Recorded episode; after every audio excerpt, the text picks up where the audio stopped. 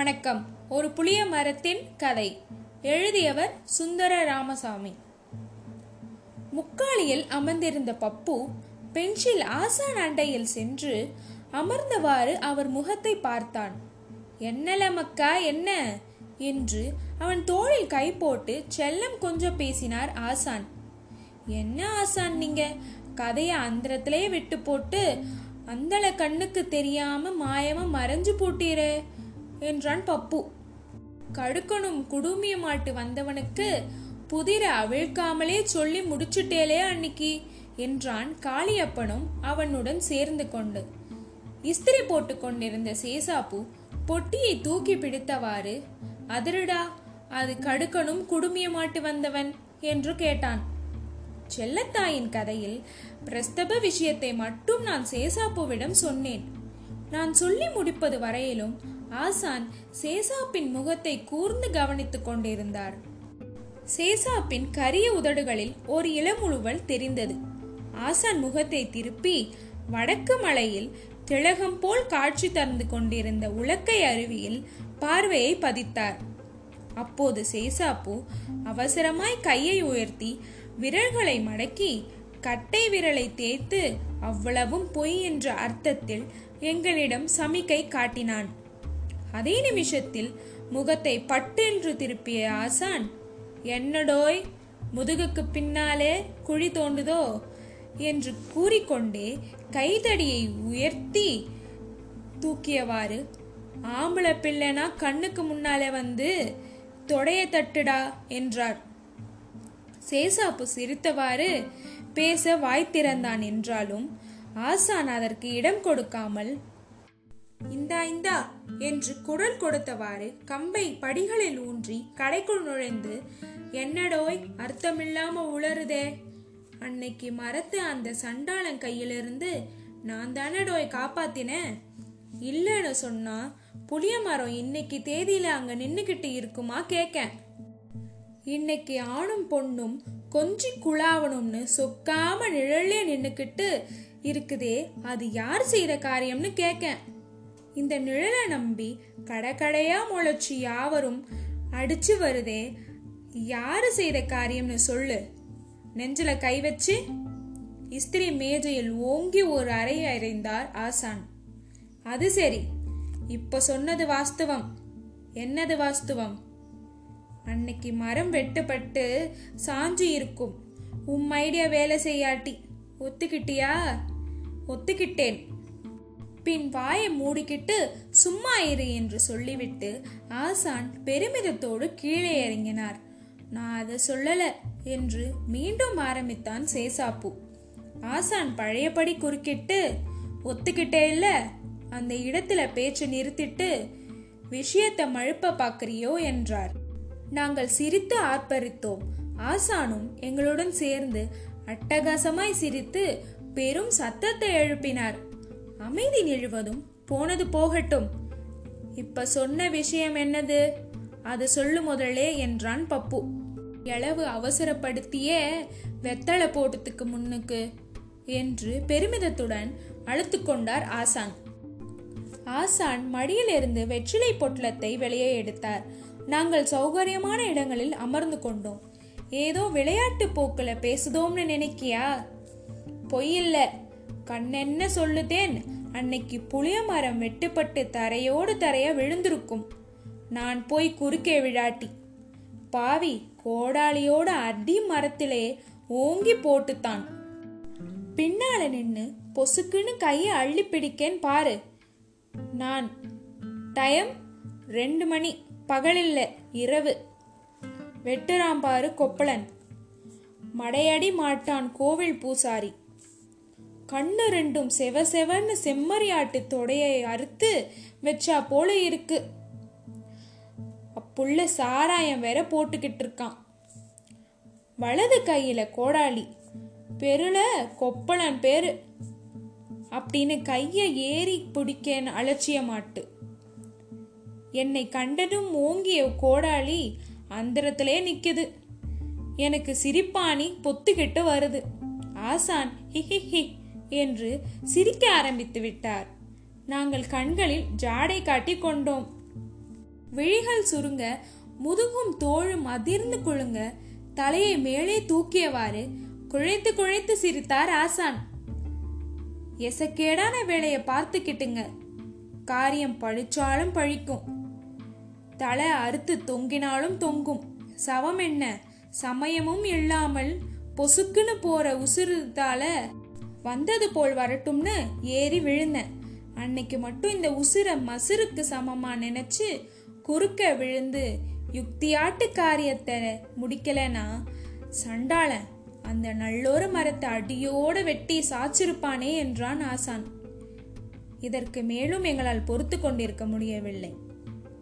யார் அவன் வெட்டுறதுக்கு வந்தான் என்று கேட்டான் செல்லசாமி. சொன்னோம்ல கேப்ல, அவன் ஏன் வெட்டுறதுக்கு வரான்? நீங்க எப்படி அந்த இடத்துல போய் சேர்ந்தீங்க கணக்கா? அதை சொல்லுங்க முதல்ல என்றான் பப்பு. என்ன ஆசான், நீங்க முடிச்சு போட்டு கண்ணை கெட்டி காட்டிலே விடுதோலே. எங்களை தட்டைமலை காற்றில் சுற்றிவிட்ட சந்தோஷம் தாங்காமல் மீண்டும் கடகடவென சிரித்தார் ஆசான். செல்லத்தாய் நாந்துகிட்டு செத்தாம்னு சொன்னோம்ல அன்னைக்கு என்று அடியை பிரித்தார் அவர். ஆமா ஆமா என்று முதல் வகுப்பு குழந்தைகள் மாதிரி கத்தினோம்.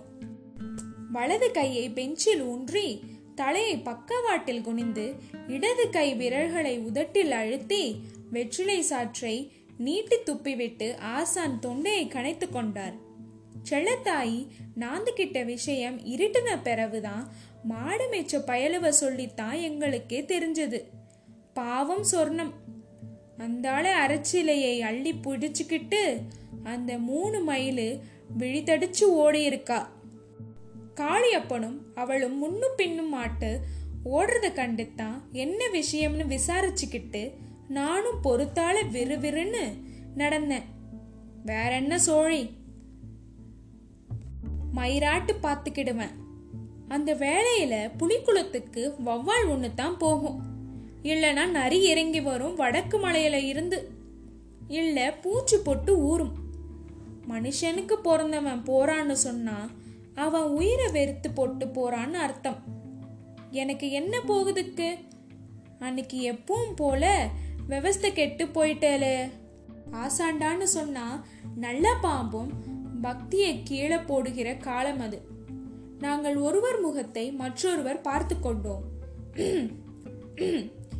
என்று 2 தடவை தொண்டையை கணைத்து கொண்டார் ஆசான். காளியப்பனும் சொர்ணமும் மரத்தடியில் பிளக்கணம்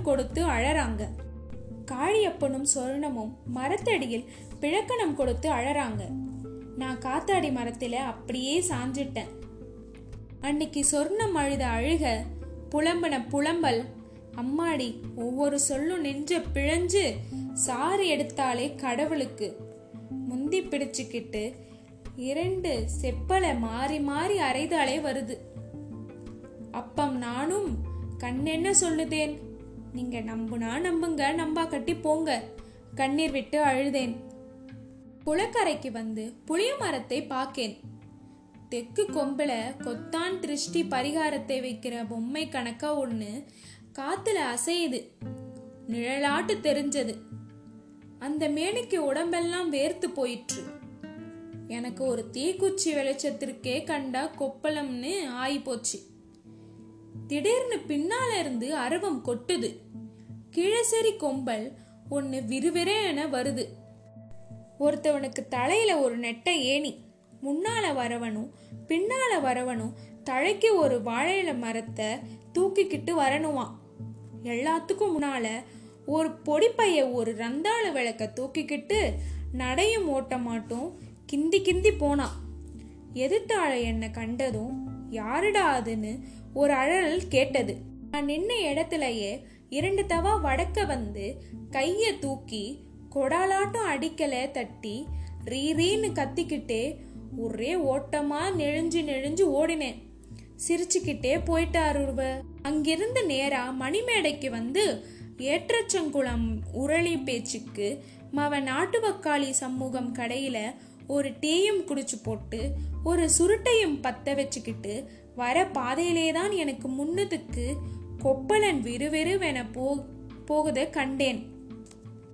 பட்டை பட்டையாய் விபூதி, நெத்தியில கையகலம் குங்குமம் பொட்டு, இடுப்புல அடிக்க வரலன்னு செவப்பு பாட்டு, தோளிலே கோடாளி. அவன் நடக்கிற நடையும் முழிக்கிற முழியும் பார்த்தாலே ஏதோ திரிய வரதுக்குள்ள போறான்னு ஒரு டவுட் உண்டாயிற்று எனக்கு. ராத்திரி மனுஷனை நிம்மதியா தூங்க விடாம என்னென்னலாம் வந்து சேருது பாருங்க. சண்டால நம்ம தலையில இப்படியெல்லாம் எழுதி போட்டான். 1ஆம் தேதி சம்பளம் வாங்குற காக்கி பையங்க ஊட்டுல சம்பாரிச்சாங்க. காட்டுல பொஞ்சாதிக்கு மேல கைய போட்டுக்கிட்டு உறங்குவானாம். நான் தலைய பொருத்தப்பட்டு ரத்துங்காம ரோந்து காத்தனுமாம். கள்ளனை பிடிக்கணுமாம், கடத்தலை பிடிக்கணுமாம், ஓடுகாலிய வரிமறிச்சு செருக்கணுமாம், தேங்காய் கொள்ளனை இழுத்து கீழே தள்ளணுமாம், உட்காடு போட்டுக்கிட்டு சந்திரன் உழையிற பெரிய மனுஷனுங்களை உளவு பார்க்கணுமாம். என்னவெல்லாம் வந்து சேருது பாருங்க. சரி, நம்ம ஜாதகம் இதான்னு சுக்கரமாட்டு முடித்தான் உண்டு. பூசாரி பட்டன் காத்தாடி மரத்திற்கு பின்னாலே பம்பிட்டான். புலிக்குள தோப்பிலே பார்த்தேன். அப்பம் நான் கண்ட காட்சி இன்னைக்கும் படம் எடுத்தாலே நெஞ்சிலே நிக்கிது. பார்த்துக்கிடுங்க. செல்லத்தாயி நீட்டி நிழுந்து கிடக்கா. தலைமாட்டிலே ரந்தாளு ஏத்தி வச்சிருக்காங்க. நெந்தபடியே அவ தலைமாட்டிலேயே அரண்டு பேந்த பேந்த முழிச்சுக்கிட்டு இருக்கான். ராசாத்தி அப்பமும் என்ன அழக்கிட்டே இருந்தா. மோகம் மட்டும்தான் தெரிந்தது. மோகமும் 2 கொய்யாப்பழ ரெண்டை தூக்கி வச்சாலே முளையும். தலைமயிறு ஒரு காத்திலே மேகத்தில் விழுந்து மறு காத்திலே தன்னை போல் ஒதுங்கிக்கிடுது. மோகத்திலே விழுற மயிறு ஒதுக்க பாவி கைக்கு சீவனில்லை.